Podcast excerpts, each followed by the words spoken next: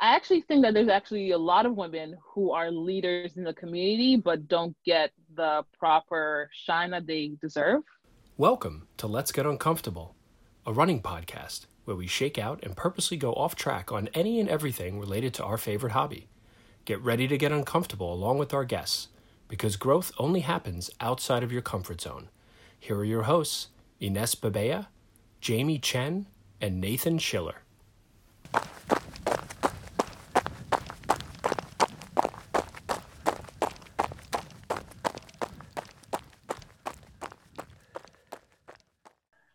Hi, I'm Jamie Chen. Hola, I'm Ines Bebea. I'm Nathan Schiller. Welcome to Let's Get Uncomfortable.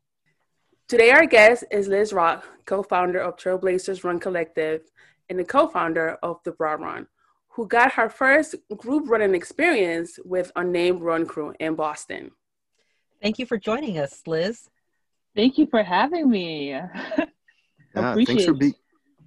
Thanks for being here. But first, we're going to get started with our sports legacy segment by looking at a highlight from women in running. Okay.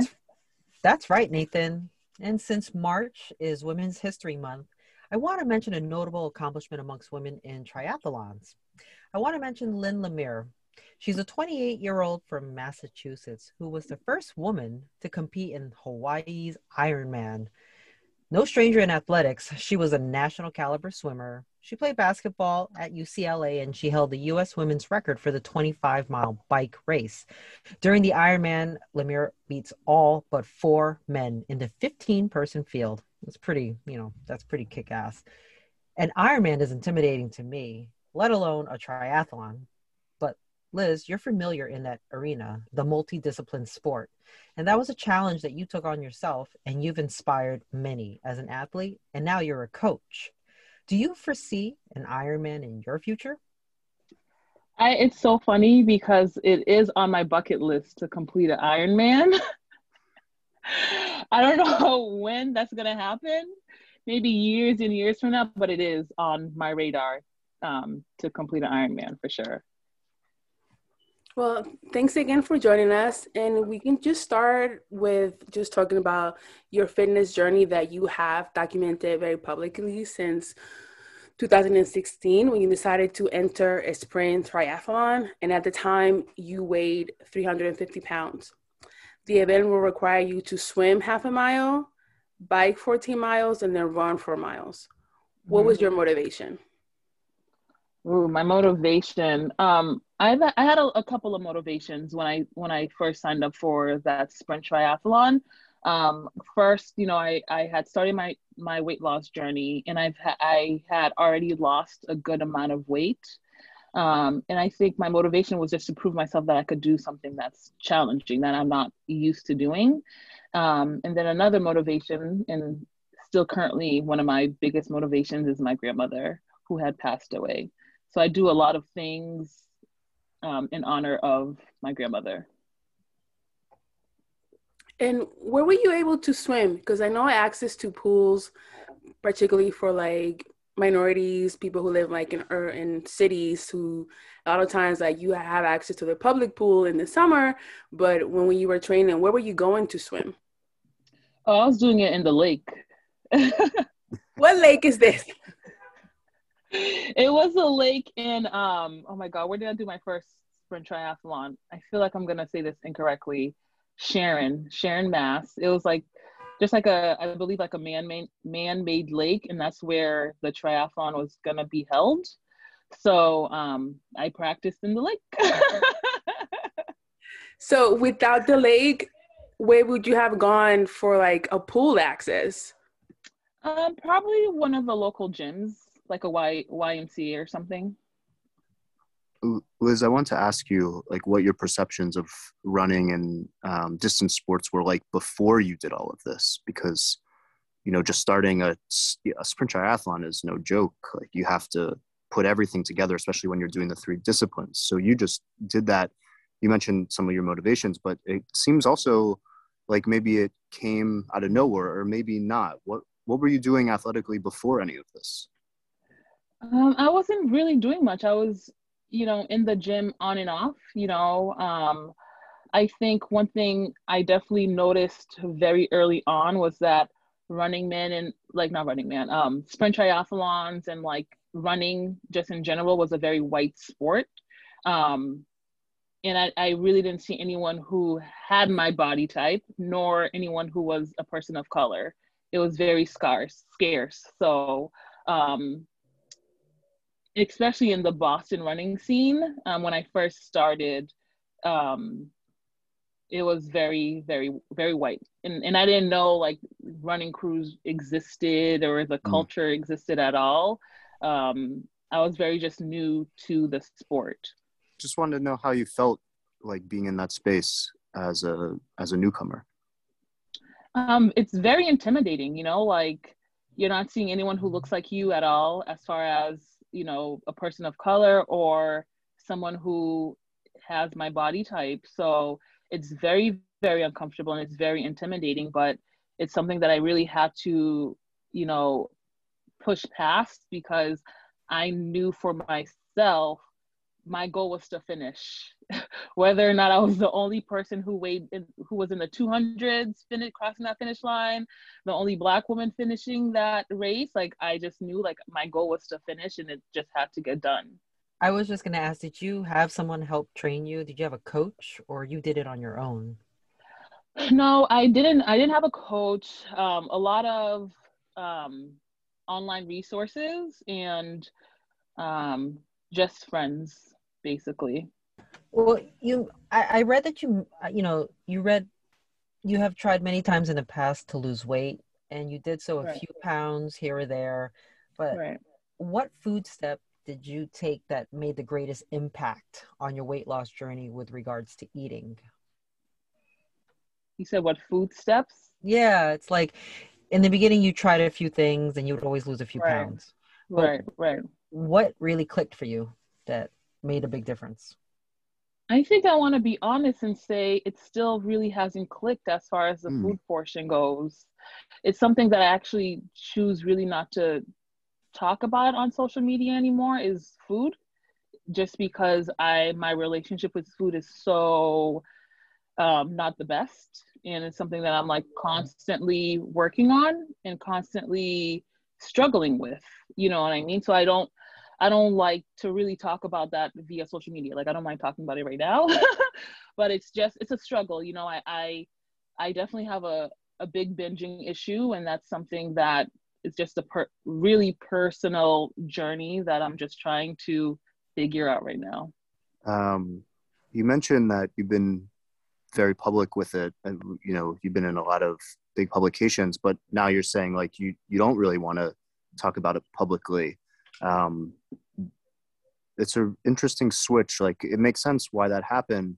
Food is such an interesting thing for runners also because we have to eat a lot of it to get energy, but then we can't eat too much of it because it's hard to run a marathon if we're, you know, drastically over our weight. So when you made this decision to no longer talk about it, was this something that happened in one day? Was it very conscious?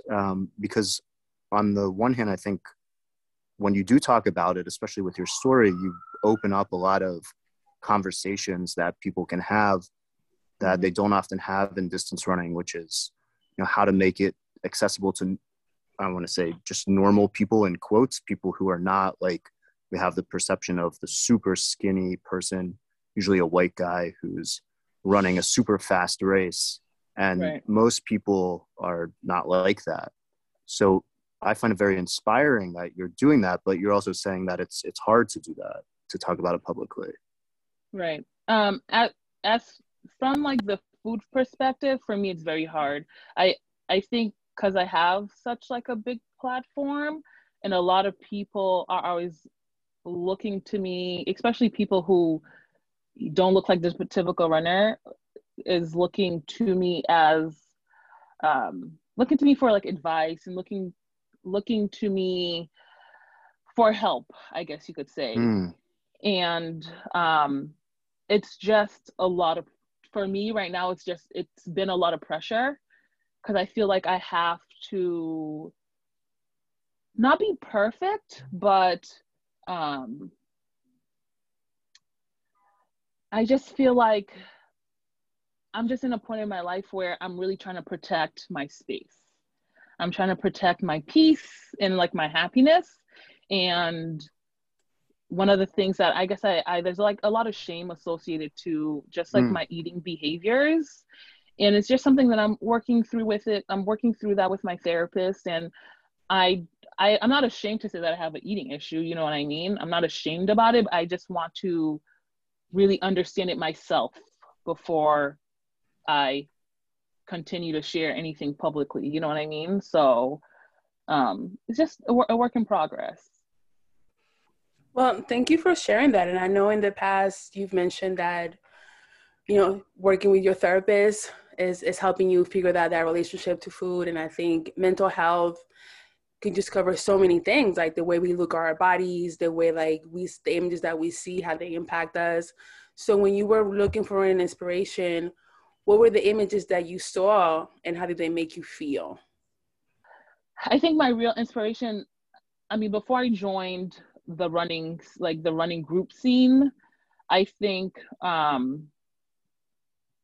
been lucky to always be surrounded by community, whether it's community in the running scene, like in the running crew scene, or community in my family, or community in like people that I work with. I've just been super lucky to just find community and people to, I guess, like push me forward even when I wanted to quit. So I think now for sure, like being such, I hate using the word leader in the running space. I think that's basically what I want to form, right? With the Broad Run, with Trailblazers, I want to form a sense of community where women, especially women, and especially women of color, feel safe and feel comfortable to join, so that we could help, you know, uplift each other. You know what I mean? Because I honestly don't think I would have completed 4 marathons and done all these things if I didn't have the community that I had behind me. I find you very inspirational, even if you say you now realize you're a leader with a platform. But and I was just telling Ines, I was like, I can relate, especially with food being an emotional component, and that sometimes we don't realize that in our weight loss journey, we start to discover that maybe food is a different connection that we make. And so, yeah, I feel shame too. I feel shame sometimes about what I eat. And even though it's like a normal thing, I'm ashamed sometimes if I eat a hamburger and I tell people I did. So I'll lie and say I only had half. So I can understand, and I hear that, and I see that, and I receive that because I've been there numerous times. Yes, and I agree that sometimes people do need to work outside with professional mental health to help us find out why we have those triggers or those things. Yeah. And I'm such an advocate for that, of like, if you need to go. If you need to go speak to someone, you need to see a therapist or counselor or whatever, like go do it. I feel like everyone should see a therapist. Yeah, and their relationship 100%. To food, their relationship to food, it runs the gamut. Like you can have, there's just so many variations of how it affects people. Like it doesn't even matter your size, you know, it affects, it doesn't. Everyone. And even men. And like, I know there were a lot of people talking about that last month, even men. So as you were looking for fitness clothes, what did you see? And were you able to find clothing that made you also feel empowered? And what you were about to do, and like, where do you see the brands taking advantage of also this market that is there for people who want to be fit? Right. But, you know, they might get turned off by like, well, I just can't find this. So how did you go about it? Ooh, running clothes. So there's a market for, people who want to be fit. And there is a market for people who are already fit, who are all sorts of sizes. You know what I mean?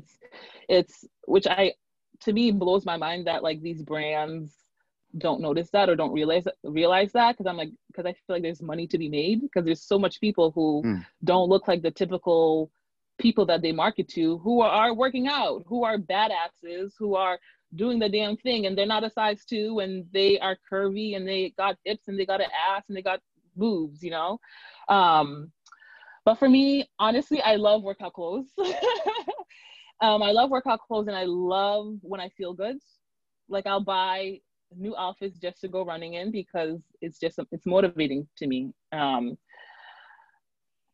trying to think. I think it really depends on the brand. I'm very much so of a Old Navy, Target type of girl. Like, I'll get my clothes from there. In the beginning anyways, that's where I got the majority of my like workout clothes, was from Target and Old Navy. And I think they do a good job of highlighting different sizes. I feel like now brands are now like kind of piggybacking off of like the Old Navies and the Targets. So. What do you mean by that? Let's see, like for Puma, like we have a working relationship with Puma. Shout out to them. They've been holding us down for a while. But like this year, there's a real big focus on women's running, and I guess it's better late than never, you know? And now they're like expanding their sizes as well. But that's something that should have been done a long time ago. But I mean, again, better late than never. I agree. In fact, there's some brands that, when I first started to understand about material science and working out clothes, because when I first started, I just wore like cotton, and then I wore the wrong sneakers. And then I did discover Old Navy, you know, was really affordable. I didn't have financial means to spend on really expensive brands. And I also felt insecure about my body, because there were certain brands that didn't have my size. And so it invoked a lot of, like, to me, body image insecurities. Did you feel any brands that did that? Ooh, you trying to call out some brands right now? Not really calling out, because I mean, I'm going to give love, is that there was one brand that was very known for, you know, limiting the size, but since, you know, over the past few years, they've expanded. And so I've then started purchasing their items, like Lululemon. You know, it used to have a certain image of a certain type of person would wear it, but honestly, they've really reached out, and they do have bigger sizes, and I feel that they are welcoming. Right. I'm trying to think. I think, I don't know if I have like a particular brand that I would say.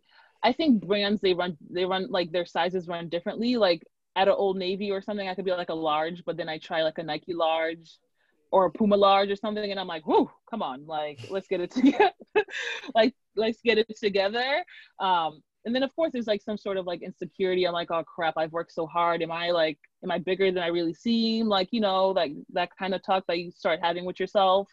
And then especially when you're like starting out in the field, like you don't know what sneakers to wear, you don't know, like I was wearing cotton and stuff too, like, you know, it's like now I'm like getting hip with the, you know, after 4 marathons I'm getting hip with like dry fit and all that, you know, those fancy terms and stuff. There's definitely like a learning curve, I guess you could say too, as well. Yeah, it's like what works. A bra in this brand is great, but it doesn't work for me, because, you know, it cuts me off at, you know, a certain part, you know, for women, I think. Yes. Go ahead, sorry. Oh no, I was just saying for women, you know, it's just not a one size fits all category. Right. Yeah. And like you said before, I think brands are definitely like acknowledging that there's a space for people who are fit, but are not fit in the sense like the typical image that you see for, because you can look at Myrna Valerio, the ultra runner, and you could also look at like Jasmine Stanley, who does yoga. You know, they're both super fit, but they don't fit that image of what, you know, we get bombarded with. So what do you think they mean in that space as far as like, you know, Black women in fitness? I think I mean, I think it's super important. Like when I say like representation matters, I'm not only talking about like a skin color. I'm talking about like body shapes and sizes as well. Mm. And I think that's what they represent. Like, yeah, they're people of color doing amazing things, and that inspires me to be great and go after all of these accomplishments. But also you see like, okay, like their body type doesn't fit the standard mainstream messaging, and they are badass. Like, do you see Jasmine, like how she like she's so flexible and like, you know, and she's not a size 2 and she's doing her thing. So like, shout out to her and shout out to like women athletes of her caliber, you know, showing the world like, yo, I don't have to be white and I don't have to be a size 2 to do amazing things.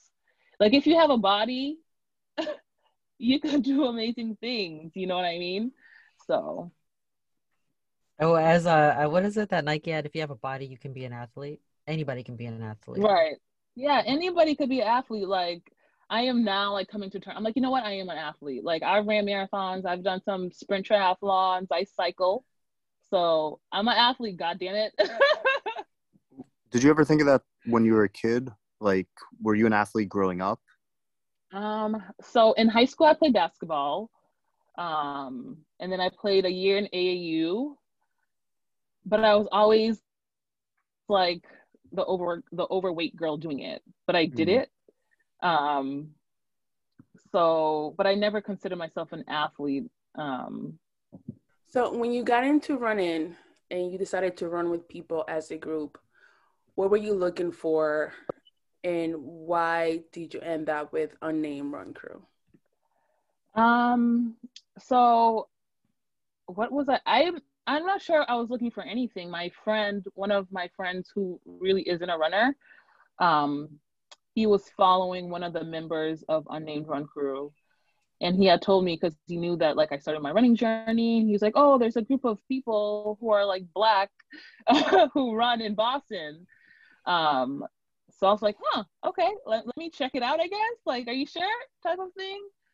So I basically like went on the Instagram and I kind of like did the whole typical stalking thing. And then they were doing like a Saturday.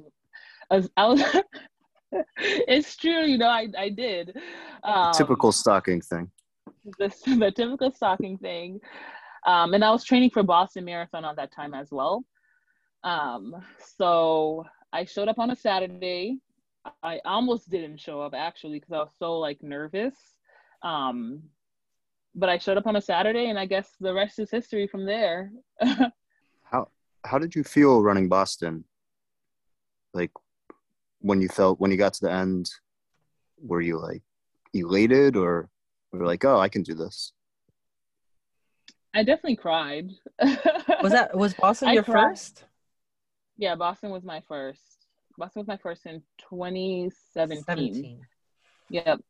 I felt super, I was very emotional because I never thought I would be running a marathon. Like, that's not something that I dreamed about. That's not something that like, even in college or like out of college, that I thought about much, you know? So, and it's a lot of work, you know, you have to be committed. It's, you know, time consuming. You're running in the cold, in the snow, in the rain, you know what I mean? Especially being a new runner, like it's not like I ran track in high school or anything. There's like a learning curve. And yeah, I was very emotional, but in a good way. Had you done, I mean, I knew you went from the try to the marathon, but before that, did you, it seems like you went like from 50 to 100. Was there any other races before the marathon, like a half or a 10K or anything? Yeah, so there was the sprint, and then there was a half marathon. And then like by the half marathon, I already knew I was running Boston. So like before I even, so it was just kind of like one after the other. So you went from that to then doing 4 of the world majors, right? In less than 2 years, it's like 2017 to 2018. Yeah, 2017 to 2018. Okay, so yeah. Why? Why? Because Liz doesn't do simple. She's just got to go for the big. Yes, I agree. No, I am like a very black and white person. So it's like I'm all in or all out type of girl. So it's like I'm not running a marathon unless it's one of those 6 marathons. I'm just not doing it. And I think there's like a statistics out there that's like only like 1% of like the population like runs a marathon, and I think that's like pretty cool to be part of that 1%. I don't know, and just to show people that like it's possible to run, like especially Black women, like it's possible to be a runner. Like I think running is so intimidating for people. They're like, yeah, I'm not a runner. I can't run. How do you know you can't run? You never tried it. You just have to be consistent with it to, listen, you put on sneakers and you go for a run, no matter how slow it is or how fast it is, you're a runner in my book. It's interesting that you said that running can be intimidating, because I remember like when you and I talked before the interview about how the Broad Run came to be. Because right. You were running in the heat. It was hot. I don't know what Boston summers are, but I'm guessing they might be like New York summers, were like very humid. And that you said that you could have passed out from heat exhaustion, but you did not take off your shirt. So right. Then tell us about the moment when that light went off and said, you know what? I can do this, and I can get other women who look like me also to do this. Right. I mean, I think that light came on when I got home, because I was so just disappointed in myself that I didn't take off the damn shirt. Like, would anyone really care that I took off my shirt to run in a sports bra? Probably not, you know, I don't know. Like, I don't think it would have been a big deal. But what really, like, I guess what really... made me sad or disappointed was that it was like an internal thing. It wasn't like, oh, like other people are gonna make fun of me. It was just like me, like I felt this strongly about my body that like I hated it so much that I couldn't just take off my shirt to just run in a sports bra. And you'll be surprised how many women feel this way. Women who I would consider like body goals, you know what I mean, feel this way.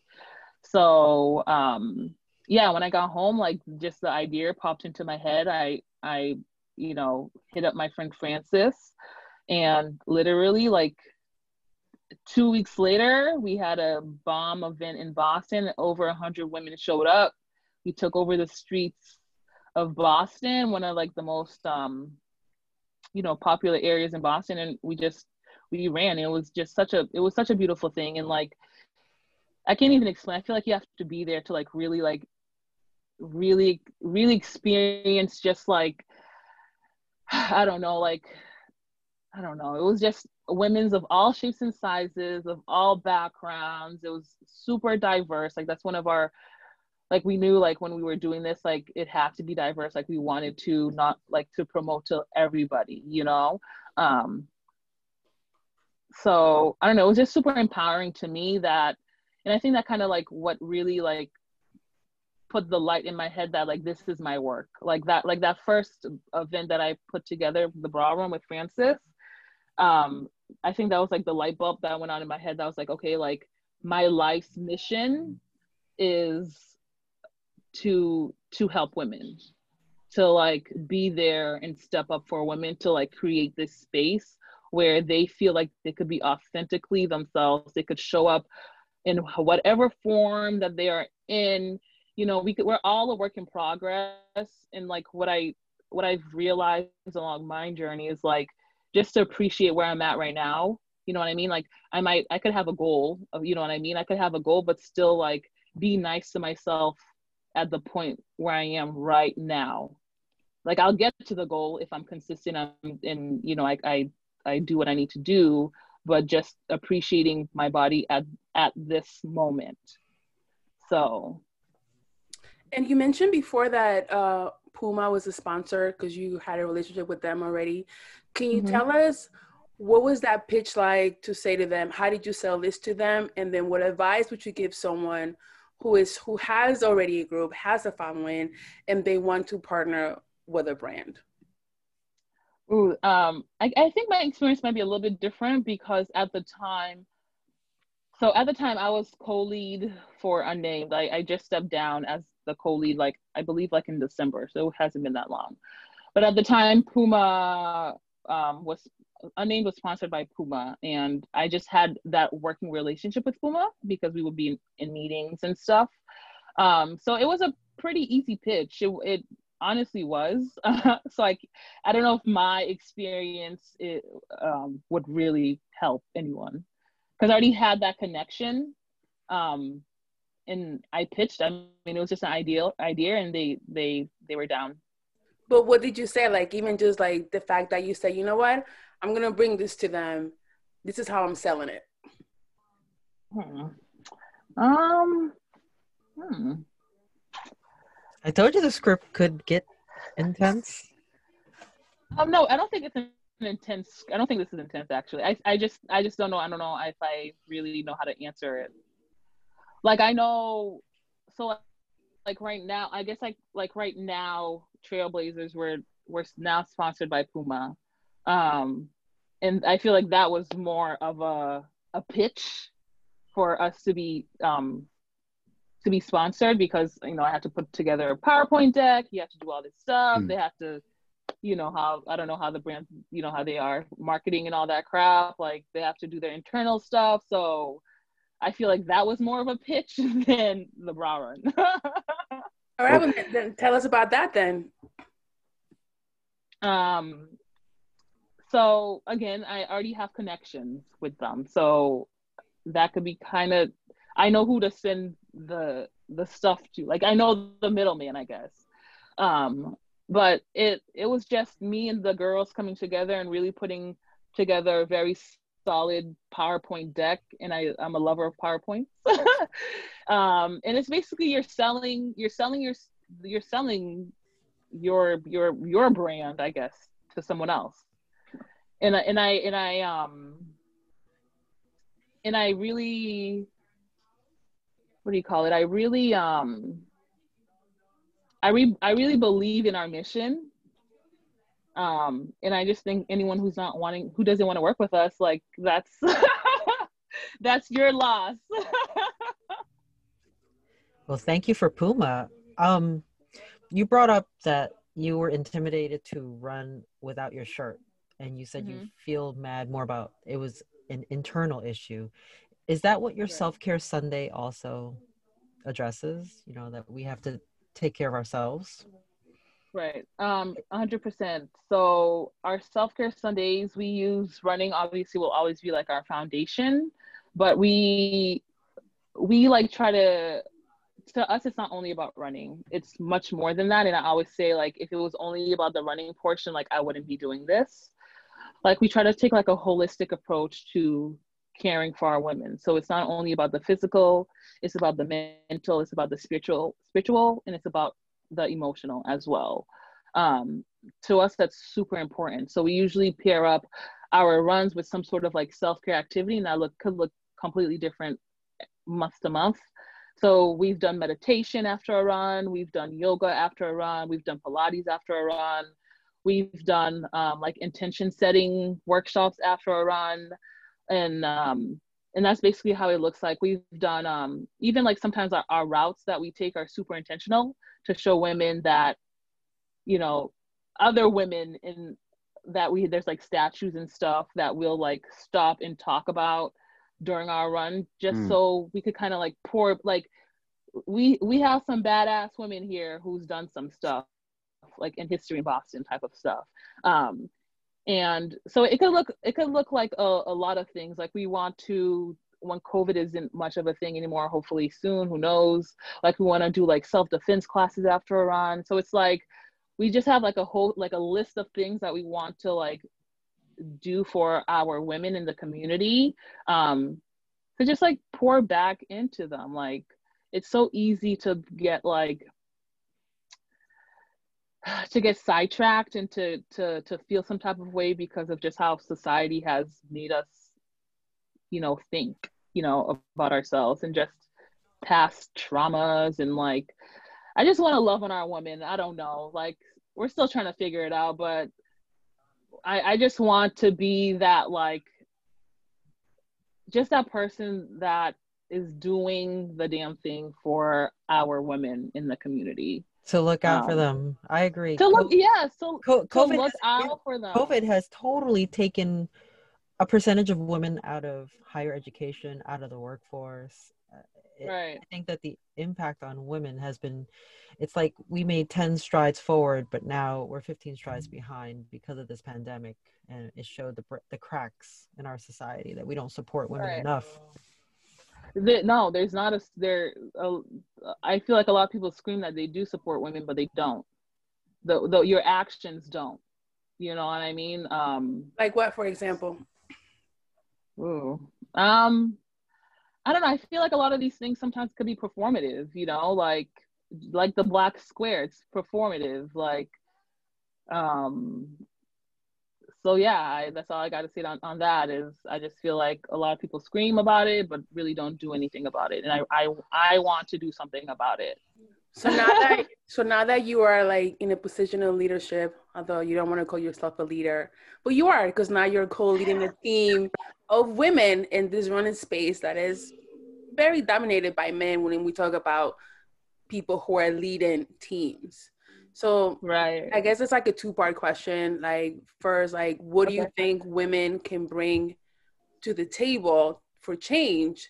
And also you are going to partner with 3 other women-led groups for like the March 8th International Women's Run Day. And why was that important? And it's gonna be that Latinas Running, Yamekas, the Running Mommies, and the Native Women Running. Right. Did your research. I like it. Okay, the first part was, so I actually think that there's actually a lot of women who are leaders in the community, but don't get the proper shine that they deserve. I think women bring, you know, just even talking about like, you know, when we talk about like these companies being, we want these companies to be super diverse and all that stuff. Like, I think because, you know, having a diverse board or something, it's super important to like bring in new and fresh ideas. I think that goes for having a diverse board of like different sorts of gender as well. And women are awesome. Like we could organize our asses off. Like we're super like passionate and like, I don't know.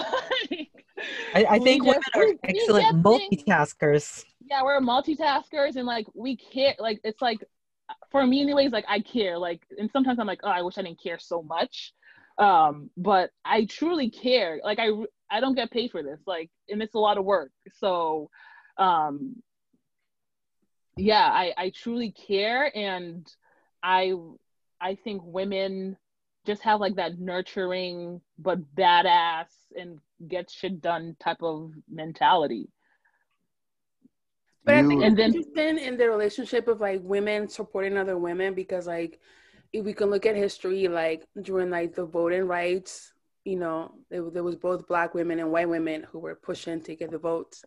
And at the end of it, it was white women who got the chance to vote. And they said, basically, you know, wait your turn. And like black women had to wait a lot longer to vote. So and then even if, when, you know, when you get the pushes of this, the diversity call-ins, you know, it was like white women who were taken first.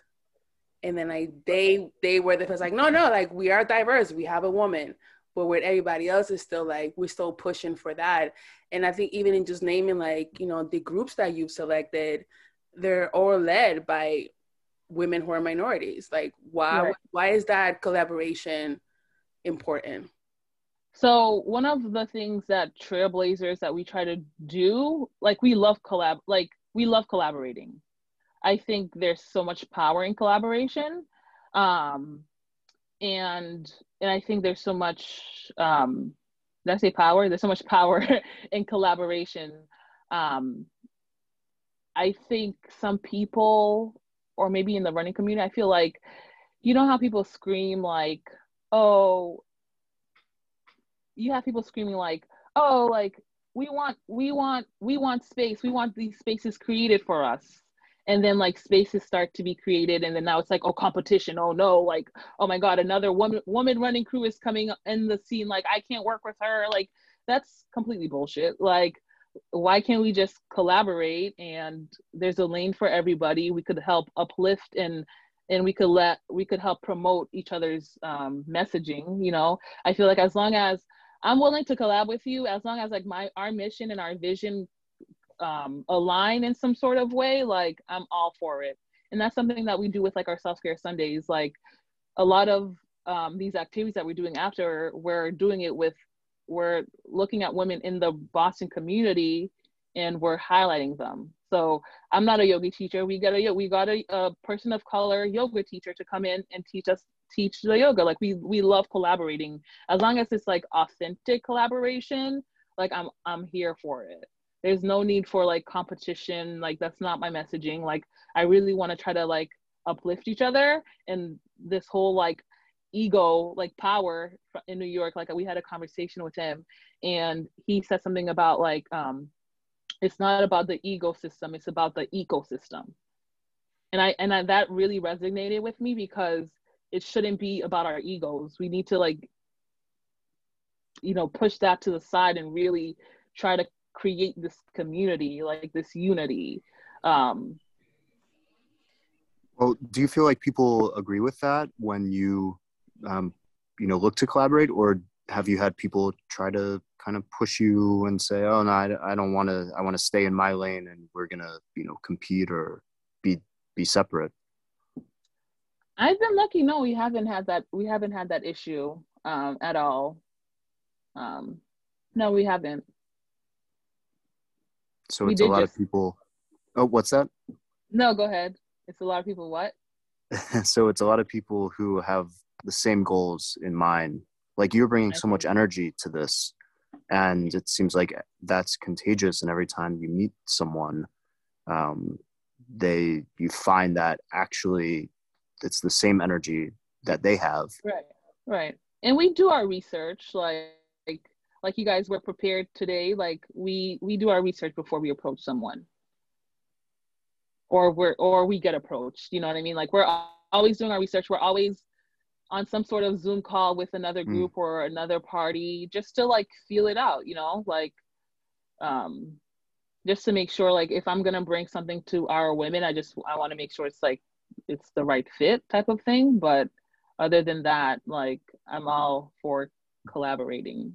As you've done this, what's something that surprised you about, you know, that maybe the extent to which people are willing to go to collaborate in this group and in this space?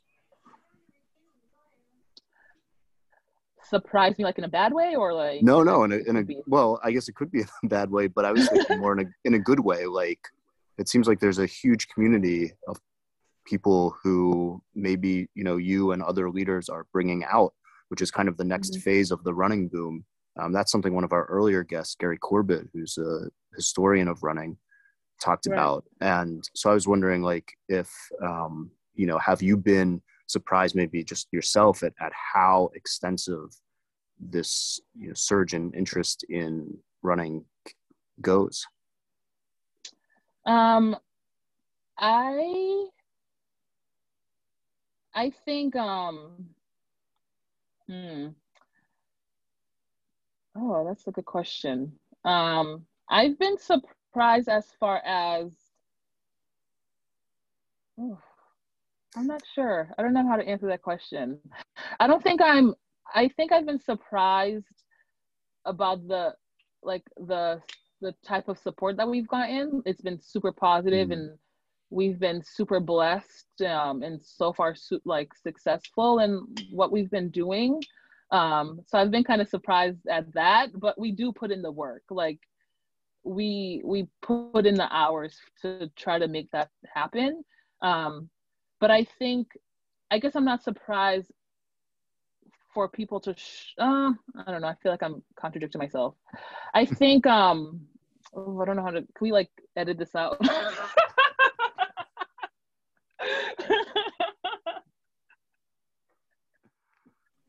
Okay, Ines, you got some cues from her.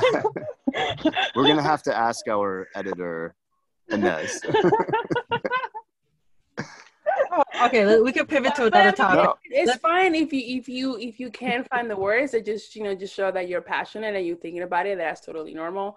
I think maybe in a way we go ahead. Could you ask the question one more time? Ask the question one more time to me. Yeah, I'm wondering if there's anything that surprised you as you've gone out, you know, and made all these connections and collaborations. I think I've been surprised with the willingness of other people wanting to collab. But I think there's a need, you know what I mean? I feel like if your heart is there and you're reaching out for a good cause, I think people are down to the collaboration. I think, I just think the times that we're in as well, especially pandemic and like, you know, the last, I mean, still now, like the whole, like, you know, Black Lives Matter movement, I just feel like now it's like the time to really come together and like show the community, like use running and sport in general as a vehicle for change. So 2020 was also what led us to this moment of like the pandemic, reassessing friendships, partnerships, collaborations. Right. What was it like in Boston? Because I know you and Unnamed, you know, a lot of Boston groups were involved in like the protests. What was it like for you? What did you see about the Boston protests that disappointed you, that surprised you? Like, how did you experience it? I think one thing that kind of disappointed me, and I'm very passionate about women, especially Black women. I think Boston went hard, 100%, like super proud of my community and what they did and the money that they raised. Like they did, like the running community came really hard, but I also think that Black women are always forgotten. You know what I mean? I feel like there's not as much of,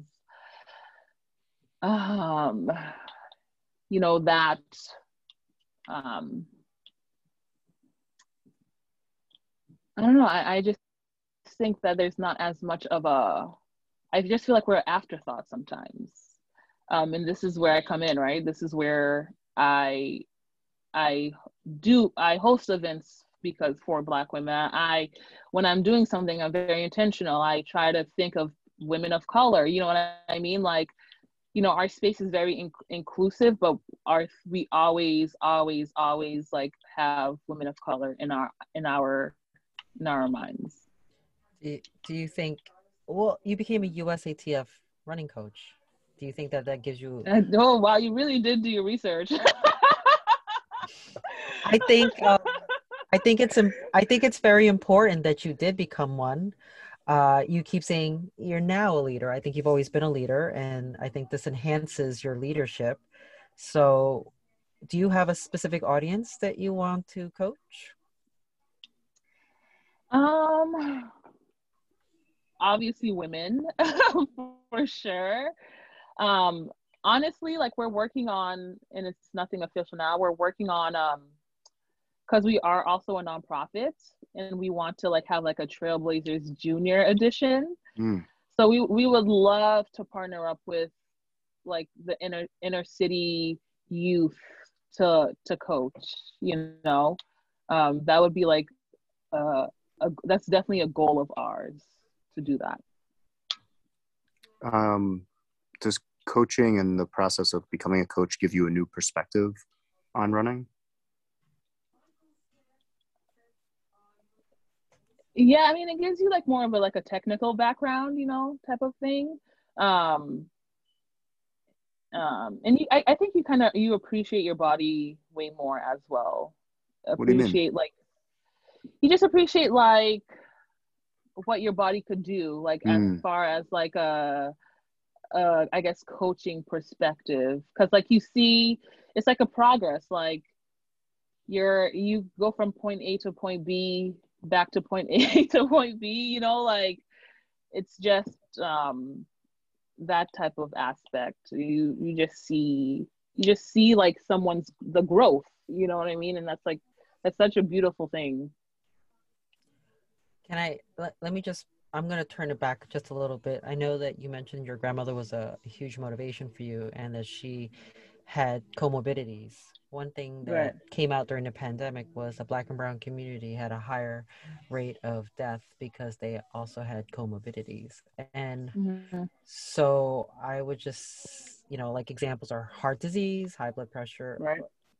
What is your perspective since you've learned a lot about weight loss and exercise and things like that? What is your perspective on that? My perspective, I think, I mean, as far as my grandmother goes and like my aunts and uncles who they all suffered from high blood pressure, heart disease, all that stuff. I honestly feel like minorities and immigrants just, they came to America to survive. Like my grandmother, like when I think of my grandmother and like just you know, the Black community, a lot of us are trying to survive. They don't have the means to, or they don't have the time to, and I don't want to get emotional. They don't have the resource. Like I'm super lucky, right? Like they're just trying to survive. Like they didn't have the privilege to put their health first. They worked how many jobs, all they cared about was feeding their children, you know what I mean? And, you know, living paycheck to paycheck, like it's hard. Like they just didn't, I just feel like she didn't have a fair chance.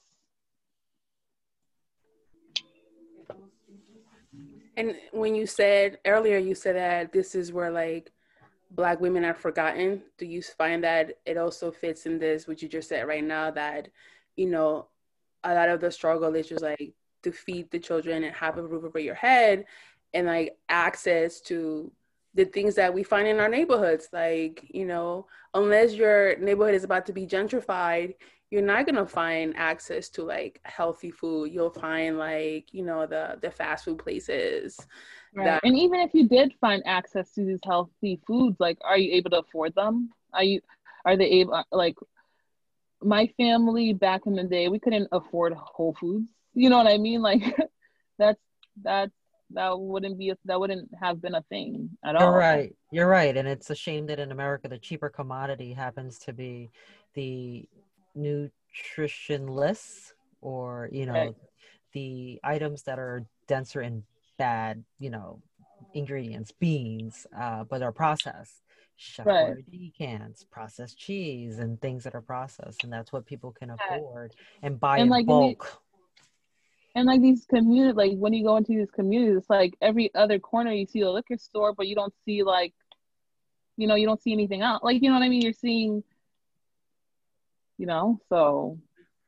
And it's interesting that I think also the pandemic has highlighted a lot of those disadvantages. Like, for example, like I remember like I used to go to the supermarket like and be like, and you find like a bag of lettuce and the lettuce is cut. And I'm like, oh my God, people are that lazy. You need to like buy a lettuce that's already cut. But then as the pandemic happened and things are shutting down, you start seeing the trucks that are delivering groceries to people. Right. And I also used to joke about that. I was like, are you that lazy? You can't go to the store and like buy your own groceries?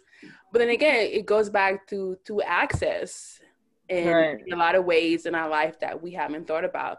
So how did the pandemic impact you in a sense of like you being able to have your access to fitness?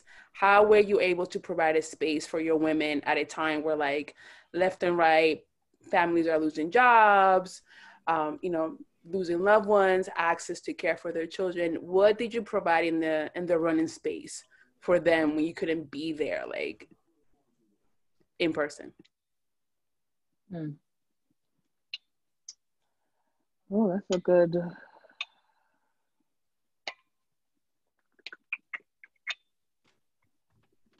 Trying to think, what do we provide? Not in person. Oh.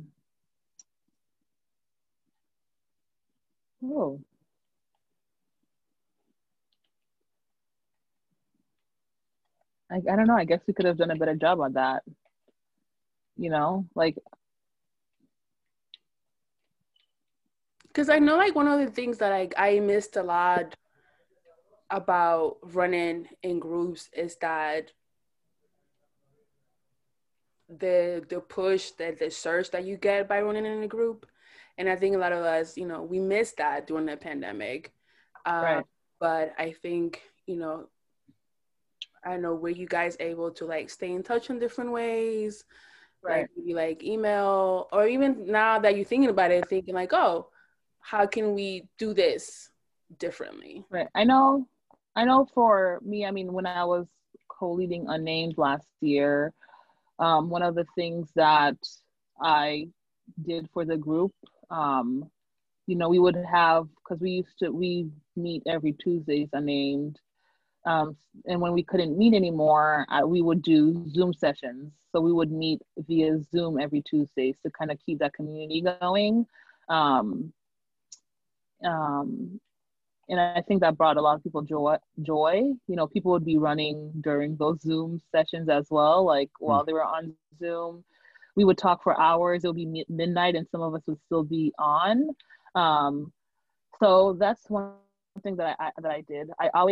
I'm someone who will go above and beyond. Like that's something that I do constantly. Like I would send cards to the group, you know what I mean? Like I would check in. I would do as much as one person could do, I guess. Now I was gonna say during our pre-interview, you mentioned that you want Trailblazers to also be a nonprofit. Why? Yeah, we are a nonprofit. Yeah, why was that important? Because we know that we want to serve our youth in some sort of way, and it's easy to get funding that way for us to be able to do that. So like from a business perspective, it just makes sense. I got a quick question. Berlin 2020 was on your horizon, but it got canceled. Are you still doing it? Yeah. I'm not running any virtual anything. So if it's in person, I'm not running a virtual race. And I commend everyone who does. Like, I think that's such, like, another level of badass. But if it's a thing this year, I'll do it. If it's not, then I'll either push it out or figure it out. Well, Liz, we're going to go to the hot mic section. So everything you've just said, you now can say it all again, but in 2 minutes, where you are uninterrupted, no questions, just you speak from your mind, the heart. Who's got the timer today? It's always been Nathan. Bring out your old school stopwatch. Let's do it. I got the stopwatch right here. Let me just fire it up. And you know, Liz, it could be about anything. It doesn't have to be running. It could be, you know, whatever topic you want to people remember. Maybe look for Trailblazers, maybe look for you, to like for anything. Okay, go for it. All right, so you know, I started Trailblazers with my two other friends because of a need, right? A need to provide for our community, our women, a need to uplift and unite our women. And I think one of my messages, I truly want women to always feel like they are loved. And I want them to be able to also love themselves. I think there's so much power in when you truly believe in yourself and when you truly like pour into yourself. I think we all, like, especially women, I feel like we love to pour into other people and other things, but we forget about pouring back into ourselves. And I just want you all to know that that's something that Trailblazers takes seriously. We are a new run crew, but you know, it's stemmed off of, you know, this movement called The Broad Run, which we hosted for 3 years.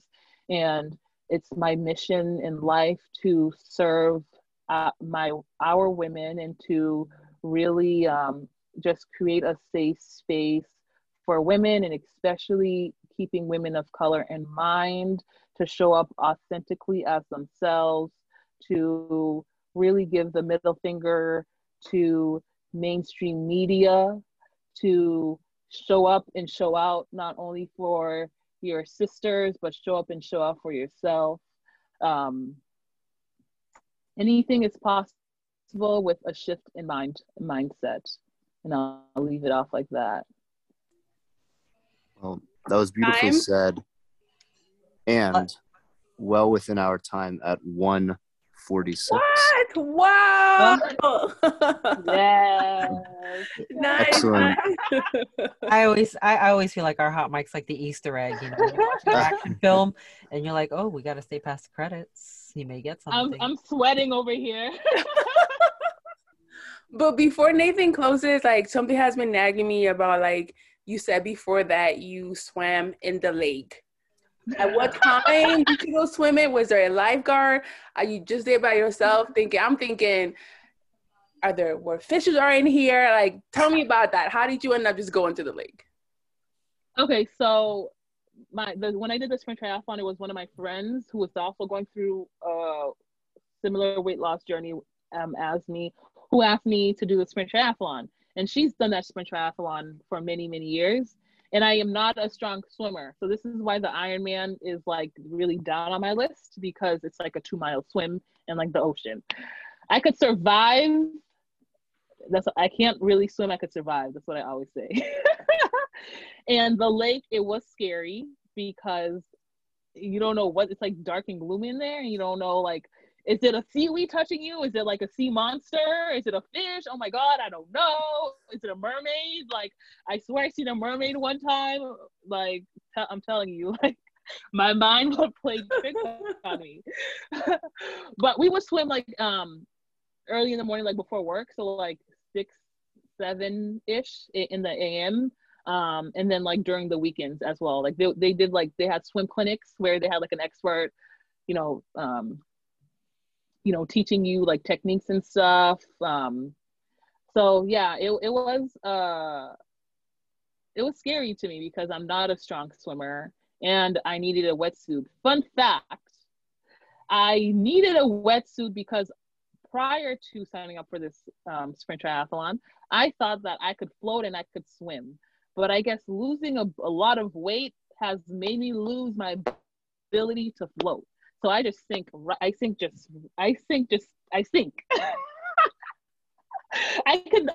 to God, I could no longer float. So I use a wetsuit, which it helps you with like the buoyancy. So yeah. We need a section called like after hot mic. You know what I mean? That's or like the outtakes. After hot hike. After hot mic. Hot hike. It's all yours. When mermaids take over. When in a lake. There's no mermaids in the damn lake. When you're doing the Ironman, just pretend you're the mermaid and you will be there. Thank you. Well, Liz, thank you so much for coming on today. It's wonderful to have you and really excited to see all the stuff that you're going to do in the future. And I'm sure everyone in Boston who has an itch to run but has never thought that they might do it will join you for the ride. And who knows, maybe you'll even take it to other cities, come down to New York, see what's going on here. We are Broad Run's coming down to New York 2021, so Ines. July sometime. Ines, you and I. Ines, Jamie, I better see y'all there. I will. Count me there. Y'all there. I'm gonna bedazzling my sports bra just to get ready for it. Okay. Well, we'll get Nathan's wife to show up. I love it. You know, we'll get Nathan's wife to show up. He'll be yes, there. 100%. Perfect. So that's our post hot mic section. And I want to thank again Liz Rock for coming on, my co-hosts Ines and Jamie. And as we found out today, you're also the editor in addition to producer. So we're just going to add that one up there. And thank you to the listener, of course, as always, for joining us. And we'll talk to you next time on the next episode of Let's Get Uncomfortable. Thanks for listening to Let's Get Uncomfortable. If you enjoyed this episode, please subscribe, rate, and review us on the App Store, and follow us on Spotify.